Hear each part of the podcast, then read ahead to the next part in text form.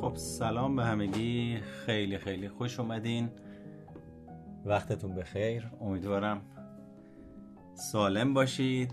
اینجا پادکست آنلاین روانشناسی سایکوپاده و شما در حال شرکت کردن در جلسه سوم کارگاه هوش هیجانی هستید. خیلی خیلی خوش اومدید. امیدوارم سالم باشید. اما می‌خوایم بریم سراغ ارزش ها باورها و اصول اخلاقی. یعنی رسما جلسه امروزمون از الان داره شروع میشه. اما ارزش ها چی هستند؟ ارزش ها خط مشی زندگی من و شما هستند. ارزش ها تابلوهای راهنمایی و رانندگی هستند که وقتی ما از تهران می‌خوایم بریم چالوس توی مسیر اون تابلوها به ما کمک می‌کنن. که جاده باریک می‌شود. که سرعت مجاز در این بخش جاده انقدره که مثلا جاده شیب زیادی داره. سرعتتون رو کم بکنید. به نمی‌دونم پرتگاه نزدیک می‌شوید. یا از اینجور چیزا. در حقیقت ارزش ها به من و شما کمک می‌کنن ما موقعیت شرایط خودمون رو با موقعیت هایی که درش قرار می‌گیریم تنظیم کنیم. یعنی سرعتمون تنظیم بشه حد فاصله با ماشین مقابل رعایت بکنیم چراغمون رو روشن بکنیم متوجه بشیم به تونل داریم نزدیک میشیم و الی آخر. پس در نتیجه میشه عواملی هستند که خط مشی زندگی ما رو تعیین می‌کنن. این تعریف روانشناسیشه. تعریف جامعه شناسیش چیه؟ ارزش ها ارزش ها هنجارهایی هستند که توسط جامعه پذیرفته میشند فرهنگ هایی هستند که توسط یک جامعه پذیرفته میشن. پس در نتیجه نگاه می‌کنیم می‌بینیم با توجه به تفاوت های فرهنگی برخی از رفتارها برخی از باورها برخی از مراسم و مناسک در فرهنگ های مختلف هست که در فرهنگ های دیگر به عنوان ضد ارزش شناخته میشه. مثلا در فرهنگ های قبیله مثل جنگل های آمازونی و اینجور چیزا افرادی که دچار حمله پنیک میشن اسمشو می‌ذارن تسخیر روح. و این براشون ارزشه. مثلا آدمی که قرار مرد بشه توی یه دونه از این فرهنگ های جنگل های آمازون باید یه سه دستشو بکنه توی یه دونه شاخه بامبو که توش پر از مورچه های سمیه. و وقتی دستشو بکنه اون تو و اینا بگزنش این بعد از اینه که این مراسم رو طی بکنه در حقیقت جزو مردهای قبیله حساب میشه. پس در نتیجه ارزش ها می‌تونن در فرهنگ های مختلف ابعاد مختلفی داشته باشن و حتی در یه سری از فرهنگ ها ضد ارزش محسوب بشن. وقتی من و شما از ارزش های خودمون آگاهی داشته باشیم اون وقته که پیشروی در زندگی مثل رانندگی توی جاده است که در اون علائم و هشدارهای مفید و کاملی وجود داره. همونجوری که گفتم. اینجوریه که ما متوجه میشیم در کجا قرار داریم به کجا میریم و آگاهی از این امر باعث میشه که ما متوجه بشیم در جاده صحیح قرار داریم. این یعنی چی؟ یعنی علاوه بر اینکه من و شما در یک جاده ای که رانندگی می‌کنیم باید علائم راهنمایی و رانندگی رو رعایت بکنیم. باید به اینم توجه داشته باشیم که ممکنه اساسا با رعایت کردن اون علائم خب این قانون اون جاده است. اما ماجرا این شکلیه که آیا من در یک جاده درست قرار دارم؟ آیا جاده ای که درش قرار دارم و دارم طبقش ارزش رو زندگی می‌کنم به سمت هدفی که من می‌خوام برم به سمت مقصدی که من می‌خوام برم منو میرسونه؟ یعنی علاوه بر اینی که باید ارزش ها رو در مسیرهای مختلف زندگیم رعایت بکنم باید ببینم آیا تو مسیر اصلیم هستم؟ توی مسیری که منو به مقصودم بخواد برسونه به مقصدم بخواد برسونه آیا هستم؟ اینم خیلی مهمه. در نتیجه وقتی اینها رو با همدیگه همش رو فیکس بکنیم و اون وقت علاوه بر همه اینها با سرعت مناسب با شدت مناسب و به جهت مناسب حرکت کنیم احتمال رسیدن به هدفمون میره بالاتر. وقتی همه اینا رو رعایت بکنیم احتمال اینی که درصد آرامشمون آسایشمون امنیتمون مهمتر از همه اعتماد به نفس و شادیمون بالا بره زیاده. توجه داشته باشید این امنیت با اون دلبستگی ایمنی که آقای بالبی میگه یکیه. پس در نتیجه صرفا امنیت جانی نیست. داریم راجع به امنیت دنیای روانشناختی صحبت می‌کنیم. ما می‌تونیم ارزش های خودمون رو بنویسیم. من کاری که می‌خوام الان انجام بدم برای شما یه دو تا لیست ارزش تهیه کردم که می‌خوام اینو به شما نشون بدم. فقط باید پیداش کنم. حالا یه دونشو اینجا دارم. شما می‌تونید ببینیدش. خب؟ اون یکیشو می‌ذارم توی کانال تلگرام. بعدا می‌تونید دسترسی داشته باشید بهش. دوستان از ارجمت شما می‌تونید تشریف بیارید توی page اینستاگرام من از طریق bio و استوری بذارید من خودم هم بیام. استوری سوم. یه دونه جدول براتون گذاشتم. یک دو سه چهار پنج شیش. یک دو سه چهار پنج. تقریبا سی تا. اینجا سی تا ارزش رو من برای شما لیست کردم. سی و سه تا. آیا محدودی به این ارزش ها؟ خیر اینا چیزایی بوده که من تحت با در اثر مطالعه و تحقیق و نمی‌دونم پژوهش و این ماجراها اینا رو جمع آوری کردم. همجور که می‌بینید توی این استوری پول و ثروت برای بعضی ارزش رضایتمندی برای بعضی ارزش خودباوری برای بعضی ارزش برای یه سریا پول و ثروت ارزش نیست. برای یه سریا دوستی ارزشه شور و اشتیاق ارزشه برای یه سریا قدرت ارزشه. برای یه سریا صداقت ارزشه تحصیلات. پیشنهاد می‌کنم از این استوری عکس بگیرید. بعد اگر خواستید اون یکی لیستم که شبیه همینه متا ساختار شبیه اینه. موادش فرق می‌کنه. من اونو براتون آپلود می‌کنم توی گروه تلگرام. حالا آدرس تلگرام اینا رو به شما میدم که اونجا دسترسی داشته باشید اینا لیستا رو داشته باشید. به شما کمک می‌کنه. در نتیجه این میشه یک لیستی از ارزش ها اون دوستانی که الان می‌خوان برای خودشون یک کاری انجام بدن می‌تونن همراه با من طبق چیزی که دارم میگم کار انجام بدن برای خودشون. شما می‌تونید 5 تا از ارزش های مهم خودتون رو بنویسید. حالا با تکیه بر این لیست می‌تونید بنویسید. یا اینی که نه توصیه من اینه اول قبل از اینکه برید سراغ این لیست یه ذره به مغز خودتون بذارید فشار بیاد. نگاه بکنید ببینید ارزش های فرد ویژه شما کدوماست یعنی اون چی که شما ارزش می‌دونی بدون اینکه از رو جدول تقلب بکنی چیه؟ اونو پنج تاشو بنویس. اون وقت اگر دیدی خیلی سختته اجازه بده که دوباره یه ذره تو این فشاره بمونی. به خاطر اینکه من و شما در فشار و بحرانه که رشد می‌کنیم و افکارمون پرورونده میشه. نگاه بکن. هم لیست در اختیارته و هم خودت حتما می‌دونی یه سری از ارزشات چیه. وقتی این پنج تا ارزش رو نوشتی حالا که ارزش های مهم و در واقع مورد تاییدتو نوشتی و مشخص کردی اگر نوشته باشی اعمال و رفتار خودتو طی هفته قبل در نظر بگیر و ببین چطور این ارزش ها رو در عمل به کار می‌گیری و مورد توجه قرار دادی این یعنی چی؟ یعنی اگر من میگم قاطعیت ارزش منه من برمیگردم به 24 ساعت 48 ساعت 72 ساعت گذشته نگاه می‌کنم و تمرکز می‌کنم تا ببینم کجاها قاطعیت رو در چه موقعیتی در ارتباط با چه کسی و مهمتر از همه اینها به چه میزانی زندگی کردم. چرا مهمتر میزانه؟ به خاطر اینه که من و شما اگر قاطعیت رو بیش از اندازه فیتیلش رو بکشیم بالا میشه پرخاشگری. اگر قاطعیت و جرأت ورزی رو بیش از اندازه فیتیلش رو بکشیم پایین میشه انفعال. اگر کلا خاموشش کنیم میشه انفعال پرخاشگرانه.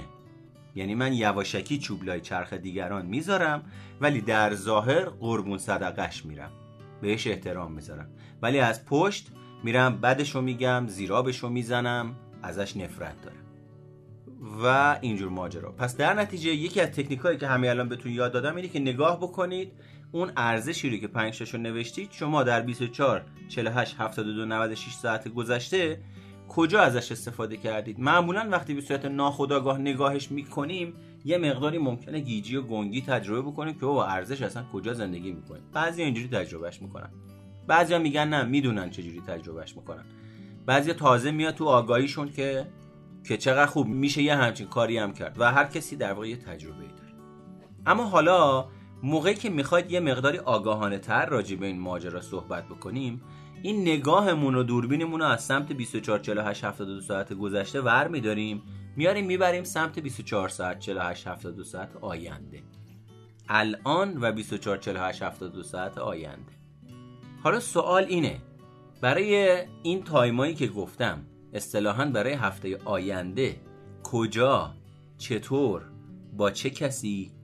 چه ارزشی رو می‌تونی به کار ببری که باعث بشه رابطت با اون آدم سمر بخش باشه؟ این سمر بخشی یه جای درآمده یه جای تجربه صمیمیت یه جای ابراز احساسه. یعنی نگاه می‌کنی می‌بینی ابراز احساس خودش ارزشه. من اگر برم به طرف مقابلم ابراز احساس بکنم باعث ایجاد همدلی میشه. پس یه ارزش دیگر هم دارم زندگی می‌کنم. این همدلی باعث ایجاد صمیمیت و نزدیکی عاطفی میشه. پس اینم دوباره یه ارزش دیگه است. و اینجوریه که کم کم من و شما این سیستم اتوماتیک ارزش گذاریمون رو و طبق ارزش ها زندگی کردن رو می‌تونیم یه مقداری به شکل خداگاه ازش استفاده بکنیم. اما بریم سراغ این مال ارزش ها که حالا لیستش رو می‌ذارم تو کانال تلگرام و آدرس رو بهتون میگم. بریم سراغ فرضیات و پیش ها یکی از ویژگی های افراد با هوش عاطفی بالا اینه که مراقبن در مورد دیگران پیش داوری نکنن و بی پایه و اساس به کسی برچسب نزنن. ما اینجا خیلی راجع به برچسب صحبت کردیم. به یه کسی نگید خودشیفته. به یه کسی نگید تنبل. به یه کسی نگید اهمال کار به یه کسی نگید پارانوید. چرا؟ چون شخصیت مثل یه اتاق میمونه که از چهار تا دیوار تشکیل شده. هر دیوارش از ردیف های چیده شده یا آجر کنار هم تشکیل شده. هر ردیف از آجرها تشکیل شده. موقع که داریم به یه نفر میگیم خودشیفته کل آجرها رو داریم با همدیگه جمع میبندیم. در روانشناسی این آجرایی که کنار همدیگه قرار می‌گیرن این اتاق رو می‌سازن که ما به این اتاق میگیم شخصیت اسمشون خلقه موده. اون وقت وقتی به یه نفری میگیم خودشیفته کل ساختار شخصیتش رو داریم با یه لیبل معرفی می‌کنیم. این خطاه این اشتباهه. این تاریخ مصرفش گذشته و ناکارآمده. یه آدمی ممکنه 4 درصد 5 درصد 10 درصد یا یه رگه هایی از خودشیفتگی نشون بده از خودش. اینکه یه آدمی خودشیفتگی کامل باشه یا یه آدمی پارانوید کامل باشه یه همچین چیزی در روانشناسی به عنوان خطا محسوب میشه. به عنوان تعمیم افراطی محسوب میشه که به کل شخصیت اون آدم یه لیبل بچسبونیم پس افرادی که هوش هیجانی بالایی دارند مراقبن تا در مورد دیگران پیش داوری و قضاوت نکنند و بیپایه و اساس به شخصیت اونا برچسب نزنند خود آگاهی همینطور به این معنیه که ما نباید در مورد خودمون به پیش داوری بپردازیم و بدون دلیل و مدرک اصطلاحا تو سر خودمون بزنیم. وقتی ما داریم تو سر خودمون می‌زنیم داریم از روش سرزنش استفاده می‌کنیم. پس در نتیجه خود آگاهی دو جنبه داره. یکی اینی که من خودم رو قضاوت و پیش داوری نکنم و رفتارهای تخریبی با خودم نکنم. دو با دیگران این کار انجام ندم. به خودم برچسب نزنم و به دیگران برچسب نزنم. که حالا هر کدوم از اینا راه و روش خودشو داره. مثلا بعضی از برچسبایی که می‌تونید بزنید این شکلیه. هر چی اتفاق بده برای من میفته من اصلا یه آدم بدشانسی هم تو نمی‌دونی که. با هر کی رفتم تو رابطه به من خیانت کرده من آدمی هم که لایق خیانتم. ببین آدمی هستم که جنب است. لایق خیانت هستم. تموم شد. اون وقت وقتی اینو زیاد تکرار می‌کنی تبدیل میشه به عقیده و باور. اون وقت ده تا روانشناس و یه لشکر آدم هم نمی‌تونن بیان از سرت بیارن بیرون. دست به هر کاری می‌زنم گند می‌زنم لایق نیستم ارزشمند نیستم به درد بخور به درد نخورم. کافی نیستم دوست داشتنی نیستم. خوب نیستم توانا نیستم. همه اینا میشه برچسب. درستش رو بخوایم حساب بکنیم ماجرا این شکلیه. من یه جاهایی می‌تونم خوب صحبت کنم. یه جاهایی قدرت تکلمم از دست میدم. حالا اینی که بریم سراغ پیدا کردن این جاها هی باعث میشه از این برچسب زنی فاصله بگیریم و اصطلاحا برای ذهن من و شما روشن باشه که کجاها چقدر در مقابل چه آدمهایی چه ویژگی در من فعال میشه. اون وقتی که به مرور زمان من خودم رو مجموعه ای از صفات می‌بینم. خودم رو مجموعه ای از حالات شخصیت می‌بینم. خودم رو مجموعه ای از احساسات و باورها می‌بینم. و خودم رو اصطلاحا با زبان صفر و یک محدود نمی کنم. قاعدتا زبان صفر و یک زبان پایه است. اما اون کسی که گیر میفته توی زبان صفر و یک یا اصطلاحا تفکر دو قطبی در سنین بزرگسالی که نیاز داره با فرمول های ماتریسی پیچیده محیطش رو شرایطش رو موقعیتش رو مسائلش رو پردازش بکنه می‌خواد با صفر و یک مسائلش رو پردازش بکنه. مثل یک کامپیوتری میمونه که روز به روز به سمت بالندگی حرکت می‌کنه اما سیستم عاملش رو DOS گیر کرده. update رو به روز رسانی نمیشه. قاعدتا اون سخت افزار قوی و خوب محدود به اون سیستم صفر و صد. اندازه پردازش کردنش. هم از نظر زمانی طول می‌کشه مسائلی که بهش داده میشه پردازش بکنه هم از نظر انرژی گیری هم از نظر اینی که از توی دنیا روابط کم کم آدما ازش فاصله می‌گیرن. چون نه سرعتش مناسبه نه دقتش مناسبه نه جوابی که به عنوان نتیجه از خودش خروجی میده بیرون مناسب و کار آمده در نتیجه در روابطش محدود میشه و در دنیا شروع می‌کنه به برچسب زنی به خودش. چند راهنمایی راجع به یک کار دشوار و پرچالش که اخیرا انجام دادید فکر کنید. دو قبل از اینکه این کار رو شروع بکنی راجع به خودت و تواناییهات برای انجام این کار چه فکری می‌کردی؟ یعنی من می‌خواستم برم یه کاری انجام بدم می‌خواستم برم جلوی جمعی صحبت بکنم می‌خواستم یه تصمیمی رو بگیرم تو زندگیم می‌خواستم یه سرمایه گذاری رو بکنم می‌خواستم برم به یه دختری یا یه پسری یه پالسی بفرستم بهش بگم من از تو خوشم میاد. قبل از اینی که می‌خواستی این کار رو انجام بدی راجع به خودت توانایی چی فکر می‌کردی؟ مثلا تو همین مثال رو صحبت کردن با دختر یا پسر معمولا افراد ترس از رها شدگی و ترد شدگیشون فعال میشه میرن تو برچسب زنی میرن تو نشخار فکر حالا اگه نگفت چی؟ اگه آبروریزی شد چی؟ زایه نشم مسخرم نکنن دردم نکنن. قضاوت هم نکنن.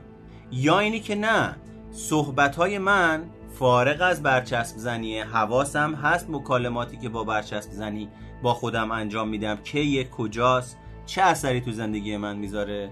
و جلوگیری می‌کنم ازش پیشگیری می‌کنم از اینی که وارد اونا بشم. و در نهایت به خودم میگم این یک ریسکه که انتهاش یا جواب مثبت می‌گیرم یا جواب منفی. که همه این ماجراها بستگی به عملکرد من در طی کردن فرایند این مرحله تا رسیدن به نتیجه داره. به عملکرد من داره. به لحن گفتن من داره. به سبک لباس پوشیدن من داره. به اتکلونیه که می‌زنم یا نمی‌زنم داره. به مدلیه که با آدم صحبت می‌کنم داره. قاعدتا اگر برم بگم پست پست شبیه یه آدمی که فرهنگ درست حسابی نداره ممکنه اون آدمه اصلا منو نپذیره. اما اگه برم بهش بگم خانم ببخشید ممکنه چند لحظه وقت شما رو بگیرم. اول که قصد مزاحمت ندارم. دوم حقیقتش اینه که من یه چند وقتی از شما خوشم اومده و از ظاهرتون و منشتون و تیپتون خوشم, اومده. ممکنه خواهش کنم شما رو به یه صرف قهوه با هم دیگه دعوت بکنم؟ خب پس همه چی بستگی به عملکرد من و مکالمات من قبل از ماجرا در حین ماجرا و بعد از ماجرا داره. شماره سه. اگه اندیشه اولیت در مورد خودت و تواناییهات برای انجام دادن این کار مثبت بوده که حالا توضیحش رو دادم ها دیگه دارم تیتروار میرم جلو. اگه اندیشت مثبت بوده فکر می‌کنی این نگرش بر توانایی تو برای انجام دادن این کار اثر گذاشته؟ چطور اثر گذاشته؟ و چقدر اثر گذاشته؟ حالا اگر همین فکر و اندیشت در مورد این کار منفی بوده به خودت برچسب زدی خودتو نالایق می‌دونستی چه احساسی رو در تو ایجاد کرده؟ و این احساس باعث شده که رفتار چه سمت و سوء جهتی به خودش بگیره. آیا با گفتن اینه که ممکنه ردم بکنه؟ نه بابا منو اصلا عمرن بخواد به من منو عمرن تحویل بگیره. ولش کن نمیارزه. اون وقت تمام رفتار من تحت تاثیر این مدل فکر کردن ترس از ترد شدن ترس از پذیرفته نشدن قرار می‌گیره و من اصلا حتی ریسک اینه که برم به سمع و بسر اون آدمه برسونم. یه نفری یه جایی از تو خوشش اومده. آیا تو هم ممکنه از او خوشت بیاد؟ اون وقت خودم رو محروم می‌کنم. حالا این تو رابطه برقراری رابطه عاطفیه. توی وام گرفتن توی درس خوندن توی نمره گرفتن تو مسافرت رفتن تو رابطه با پدر مادر دوست پسر آشنا غریبه همه اینا رو در نظر بگیرید. توی همه اینا چی ثابته؟ من ثابتم. توی من چی ثابته؟ مدل مکالمات من ثابته. اصطلاحا با روانشناسی شناختی مدل پردازش درونی من مهمه. مدل ادراک من مهمه. همه اونا متغیرن. من ثابتم. پس من تعیین می‌کنم که فرضیات و پیش داوری هام من رو به سمت نتایج مثبت و سازنده ببره یا فرضیات و پیش داوری هام باعث بشه که من محروم بشم و عقیم بمونم. و شماره پنجم فکر کن ببین دفعه بعد چطور می‌تونی این اندیشه های منفی رو راجع به کارهای مختلفی که در اون کارها این اندیشه ها رو تجربه می‌کنی می‌تونی تغییر بدی. و جهتگیری های مثبت رو برای دفعه بعد بنویس. حواست باشه جهتگیری مثبت به معنای خوشخیالی نیست. به معنای نادیدی گرفتن واقعیت و اون چیزی که من دوست دارم صرفا اتفاق بیفته نیست. جهتگیری مثبت یعنی من از تمام توانایی هام مهارت هام و پتانسیل هام استفاده می‌کنم تا به بهترین نحو بهترین اثرم رو برای رسیدن به چیزی که می‌خوام بگذارم و از اونجایی که از کنترل من خارجه میرم در پذیرش شرایط. اگر جواب مثبت بود کیفشو می‌برم. اگر جواب منفی بود میپذیرمش و ممکنه چند سبایی بابت نشنیدن ناراحت باشم. اما در این ناراحت بودن غرق نمیشم اما دنیا رو سرم خراب نمیشه اما دنیا به آخر نمی‌رسه. و من دوباره با ذهنی آگاه و باز بلند میشم برای مواجه شدن با شرایط بعدی زندگی. خیلی خوب. آقای دالای لاما میگه که خودآگاهی یا درک بیشتر نسبت به خیشتن یعنی دستیابی بیشتر و بهتر در مورد واقعیت های وجودی خودمون. پس میشه دستیابی بیشتر و درک بیشتر نسبت به واقعیت های وجودی خودمون. واقعیت های وجودی من و شما در روانشناسی نابهنجاری یا آسیب شناسی به صورت کلی از سه چشمه سرچشمه می‌گیرن ژنتیک یا معلفه های زیست شناختی معلفه های شناختی یا دنیای روانشناختی من و شما یا ویندوزی که رومون نسبه احساسم، افکارم، برداشتم، ادراکم، نگرشم، بینشم، نیازم، خواستم و همه اینها. آن چیزی که درون من داره اتفاق میافته. و معلفه های محیطی پدرم، مادرم، ترتیب تولدم، جنسیتم، وضعیت مالیمون اقلیمی که توی زندگی می‌کردیم مذهبی که تحت تاثیرش قرار گرفتیم مدل برخوردی که پدر و مادر من و شما با جنسیتمون کردن پذیرفتن نپذیرفتن و الا آخر. درک بیشتر اینا باعث میشه شناخت من و شما نسبت به در واقع خودمون و عملکرد این ویندوزی که رومون نصبه بالاتر بره. و در حقیقت خود آگاهی سنگ بنای اصلی هوشیاری عاطفیه.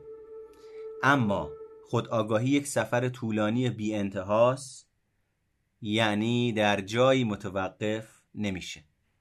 یعنی من و شما به یه جایی نمی‌رسیم که بگیم دیگه خداگاه شدم تموم شد. بیشتر از این دیگه وجود نداره. خود آگاهی زمانی که ما به دنیا میایم وجود نداره. من و شما کاملا نهادیم. آگاهی وجود نداره. به مرور زمان تا حدود هفت، هشت، دوازده به سمت بلوغ که حرکت می‌کنیم در مراحل مختلف رشد. این خود آگاهی به شکل جزیره های کوچیک کوچیک خودشو نشون میده.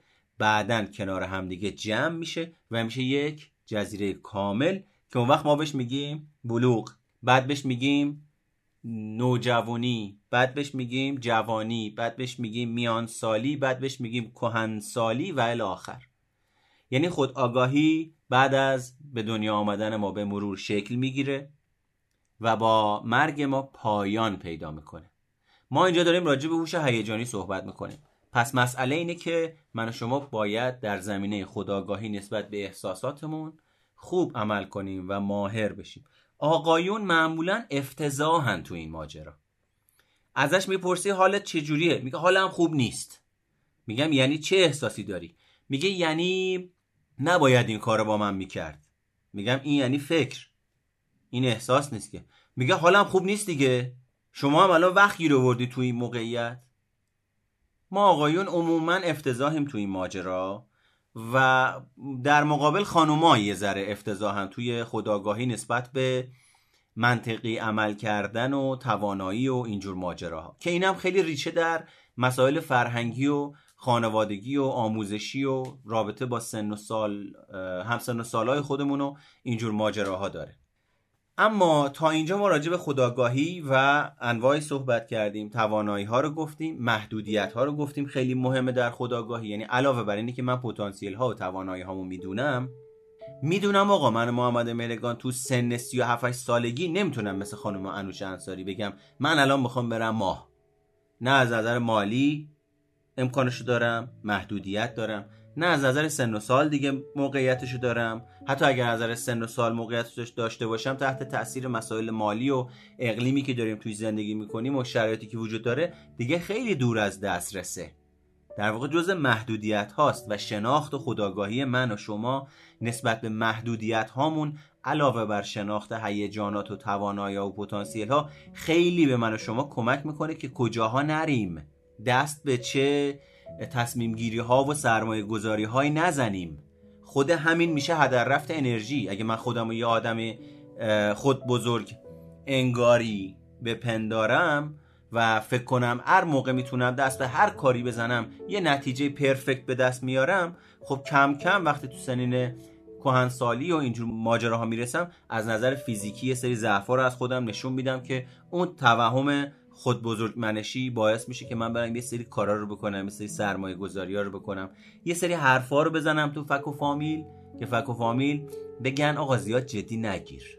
این دیگه سنش رفته بالا. انگار خودش هم نمی‌دونه ماجرا چیه. این اونجاییه که خداگاهی دیگه عمل کرده سالم و کاملی نداره. اما بریم سراغ نقشه هامون توی زندگی و در جلسه قبل جلسه آخر راجع به نقشه ها صحبت کردیم. و گفتیم خیلی نقش شناختن نقش های من و شما توی زندگیمون می‌تونه به ما کمک بکنه برای خود آگاهی در حقیقت نقش ها عمل های رسمی و غیر رسمی هستند پس عمل کردند پس جزو رفتارن که هم رسمی هم غیر رسمی که شما در فعالیت های شخصی و شغلی خودتون انجام می‌دید.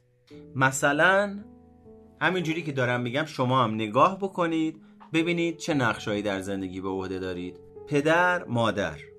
فرزند خواهر برادر کارمند کارفرما شهروند دانشجو ورزشکار استاد معلم مربی دکتر نونوا خطات مکانیک و الی آخر. حالا دیگه هر کسی یه نقشی داره دیگه. بعد اون وقت اگر بهش توجه بکنید هر کسی چند تا نقش داره. من موقعی که در ارتباط با پدر و مادرم قرار می‌گیرم در نقش فرزند هستم. موقعی که در ارتباط با خواهرم قرار می‌گیرم در نقش برادر هستم. موقعی که اینجا دارم صحبت می‌کنم در نقش مربی و استاد هستم. موقعی که میرم توی باشگاه وزنه می‌زنم در نقش ورزشکار هستم. اگه برم تو باشگاه شروع کنم مربیگری در نقش مربی هستم. پشت ماشین توی پشت چراغ قرمز زمان رانندگی نقش شهروند رو دارم. پس هر کدوم از ماها مجموعه ای از نقشه ها رو داریم که برای برقراری روابط اجتماعیمون از اونها استفاده می‌کنیم. آقای یونگ توی روی کرده خودش که روان تحلیلی هست میاد میگه که این نقشه ها رو یه بخشیشو پرسونا تشخیص میده.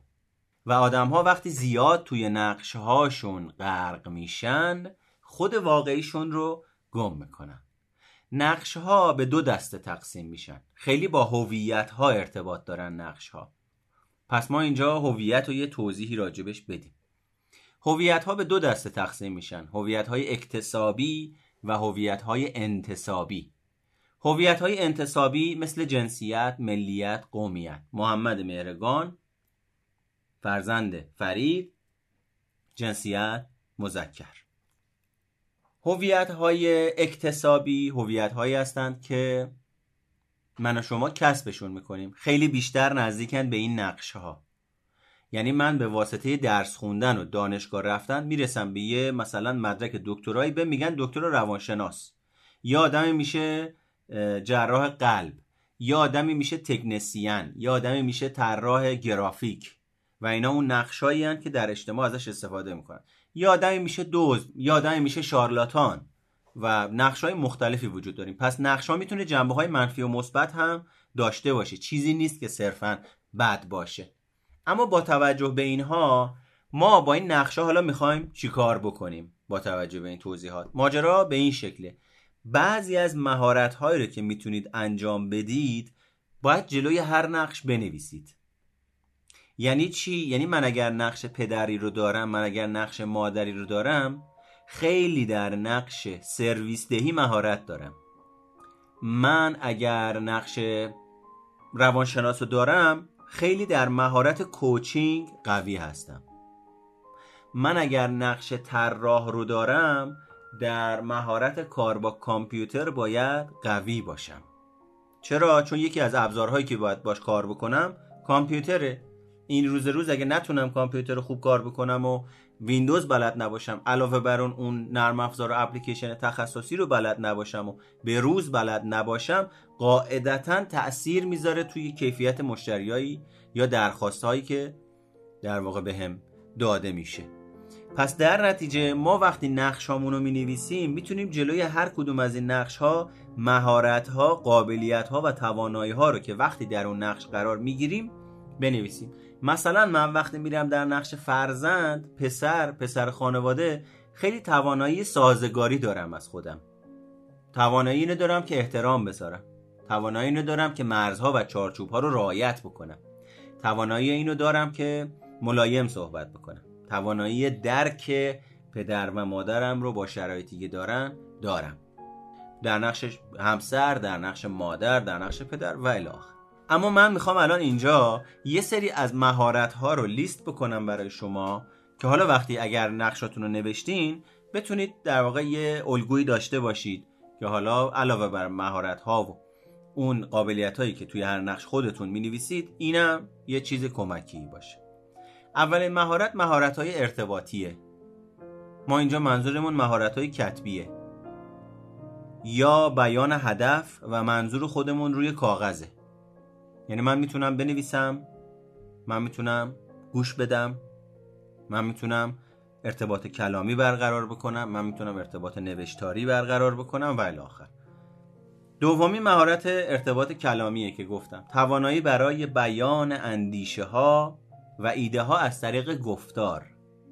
سومین مهارت انعطاف پذیر بودنه که متاسفانه اون افرادی که سازگاری منفی از خودشون نشون میدن تو این شرایط این انعطاف پذیر بودن رو به خودشون میچسبونن میگن ما آدمای انعطاف پذیری هستیم. اینا اونایی که نه نمی‌تونن بگن. اینا اونایی که براشون فرقی نمی‌کنه کجا بریم. حالا دارید تصمیم می‌گیرید دیگه. میریم دیگه. مهم اینه که داریم با هم میریم. ولی اگه ازش بپرسی کجا بریم نمی‌دونم. اگه ازش بپرسی چی می‌خوری تو رستوران نمی‌دونم. هر چی تو می‌خوری. بعد وقتی اون غذا رو گرفتین و با هم خوردین اون وقت میگه عجب غذای مزخرفی بود. اینم سفارش بود تو دادی؟ بعد اون وقت باید آدمه برگرده بهش بگه که می‌خواستی با کله خودت انتخاب کنی که حالت به هم نخوره از این غذا. نه انتخاب می‌کنی نه مسئولیت انتخابتو میپذیری اسمش هم می‌ذاری انعطاف پذیری و همراهی آخرش سرکوفت سرزنشم می‌کنی. انعطاف پذیر بودن یعنی قدرت سازگاری پیدا کردن در موقعیت های مختلف و افراد مختلف. هوش یعنی توانایی سازگاری با محیط. گفتیم محیط یه جنبه درونی داره یه جنبه بیرونی داره. این جنبه درونی یعنی فکر من احساس من رفتار من به صورت کلی. وقتی داریم راجع به اینا صحبت می‌کنیم اگه بریم سراغ فروید یعنی مکانیزم های دفاعی منم یه جاهایی میاد بر علیه من شروع می‌کنه کار کردن. اون وقت چه اتفاقی میفته من اسمشو می‌ذارم انفعال او اسمشو می‌ذاره انعطاف پذیری من اسمشو می‌ذارم عدم توانایی در مهارت نگفتن او اسمشو می‌ذاره احترام گذاشتن به دیگران. ناراحت نکردن دیگران. همراه بودن. در صورتی که ذاتشون اینا با هم دیگه فرق مهارت بعدی انجام دادن کار گروهیه. به عنوان عضوی از گروه کار کردن و با دیگران همراهی داشتن.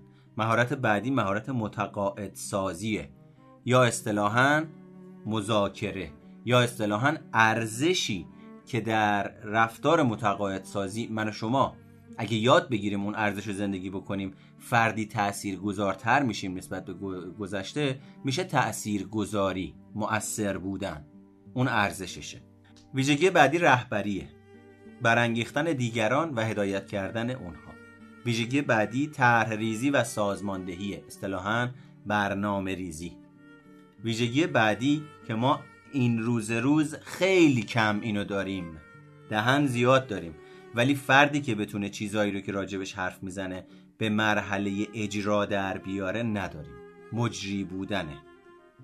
مرحله بعدی مهارت حل مسئله است. یعنی مهارت بررسی مشکل و مسئله و تجزیه و تحلیل اون. و به نتیجه رهایی رسیدن اصطلاحا مهارت پردازشه. مسئله بعدی مهارت ریاضیه درک و تجزیه و تحلیل اعداد حسابداری. مهارت بعدی محاسباتی و کامپیوتری. ADCL بلد باشیم ویندوز بلد باشیم یه مقداری بلد باشیم با کامپیوتر و نرم افزارا کار بکنیم و اینجور ماجرا. و در نهایت هوش عاطفی. خود آگاهی خودگردانی هوشیاری اجتماعی و مدیریت روابط در مورد زندگیمون. حالا این نقشه رو که نوشتیم و مهارت هایی رو که جلوش نوشتیم می‌تونیم اینجوری نگاهش بکنیم. دو تا گزینه داریم. مثلا من نوشتم در مقابل پدر مثلا نوشتم مهارت همدلی مهربونی دارم. خب؟ اما مهارت مستبد بودن رو ندارم. ممکنه بگی مستبد بودن؟ الان به چه کاری میاد؟ خوب نیست که آدم مستبد که اصلا کار درستی انجام نمیده. ماجرا این شکلی که وقتی استبداد رو با رویکرد روان تحلیلی یونگ نگاه بکنیم و روی ازداد ببینیمش یعنی ضد هم دیگه روی طیف ببینیم می‌تونیم بگیم یه سری استبداد داریم یه سری سختگیری داریم که منجر میشه به رشد طرف مقابل. اسم این استبداد رو می‌ذاریم استبداد مثبت. یه سری استبداد داریم که منجر میشه به تخریب طرف مقابل. که توش سرزنش هست توهین هست تحقیر هست نادیده انگاری هست و الی آخر. در نتیجه من مثلا نشستم نوشتم پدر مهربانی و این مهارت رو خوب انجام میدم. دو تا گزینه دارم. مهربانی رو خوب انجام میدم. اما این سختگیریه رو احتیاج دارم این مهارت رو در خودم تقویت کنم طوری که طرف مقابلم رو بچمه کارمندم هر کی طرف مقابلم رو تخریب نکنم با این سختگیری. یعنی پیچ و مهره تنظیمات این سختگیری طوری باشه که یک بلوغی پشتش باشه یک استدلالی پشتش باشه. این استدلال اقلانی باشه هیجانی نباشه کارآمد باشه اثر بخش باشه. اون وقت خب قاعدتا خیلی راحت مشخص میشه که من در کدوم نقش چه توانایی رو دارم کدوم توانایی کارآمده و توی رابطه هم اثر داره کدوم توانایی ناکارآمده و من نیاز دارم بهش بپردازم. اصلا ممکنه بعضی از مهارت و توانایی ها رو من توی بعضی از نقش ها لازم داشته باشم تازه متوجه بشم که اه من می‌تونم توی فلان نقش فلان مهارتم به کار بگیرم ها. حالا فلان مهارت رو بلد نیستم. میرم اون مهارت رو یاد می‌گیرم. وقتی در نقش فرزند کارگر کارفرما مربی استاد پزشک قرار گرفتم از اون مهارت استفاده می‌کنم. همین باعث میشه اعتماد به نفس من افزایش پیدا کنه. چرا؟ چون یه بخشی از اعتماد به نفس پرورش مهارت ها از نظر شخصیتی و تکیه کردن بر اون سلفه. بر اون بخش از منه که من پروروندمش که تا دیروز نبود نمی‌تونستم ازش استفاده کنم الان پروروندمش بهش تکیه می‌کنم. پس اینجا معنی اعتماد به نفسم یه ذره تغییر می‌کنه. میشه اتکای به خود یعنی تکیه کردن به خود. این خود میشه اون جایی که من پرورشش دادم حالا بهش تکیه. پس همینجوری دونه دونه نقشه رو می‌تونیم بیایم پایین و نگاه بکنیم. ببینیم من این مهارت رو خوب انجام میدم تیک بزنم من احتیاج دارم این مهارت رو در خودم تقویت بکنم. خیلی خوب. من همینجا در واقع می‌خوام با دوستانی که بعدا این voice رو میشنون خداحافظی بکنم. امیدوارم براتون آگاهی بخش بوده باشه. لطفا در نشر مطلب و محتوا کوشا باشید و اینجا پادکست آنلاین روانشناسی سایکوپاد بود. من هم محمد مهرگان هستم.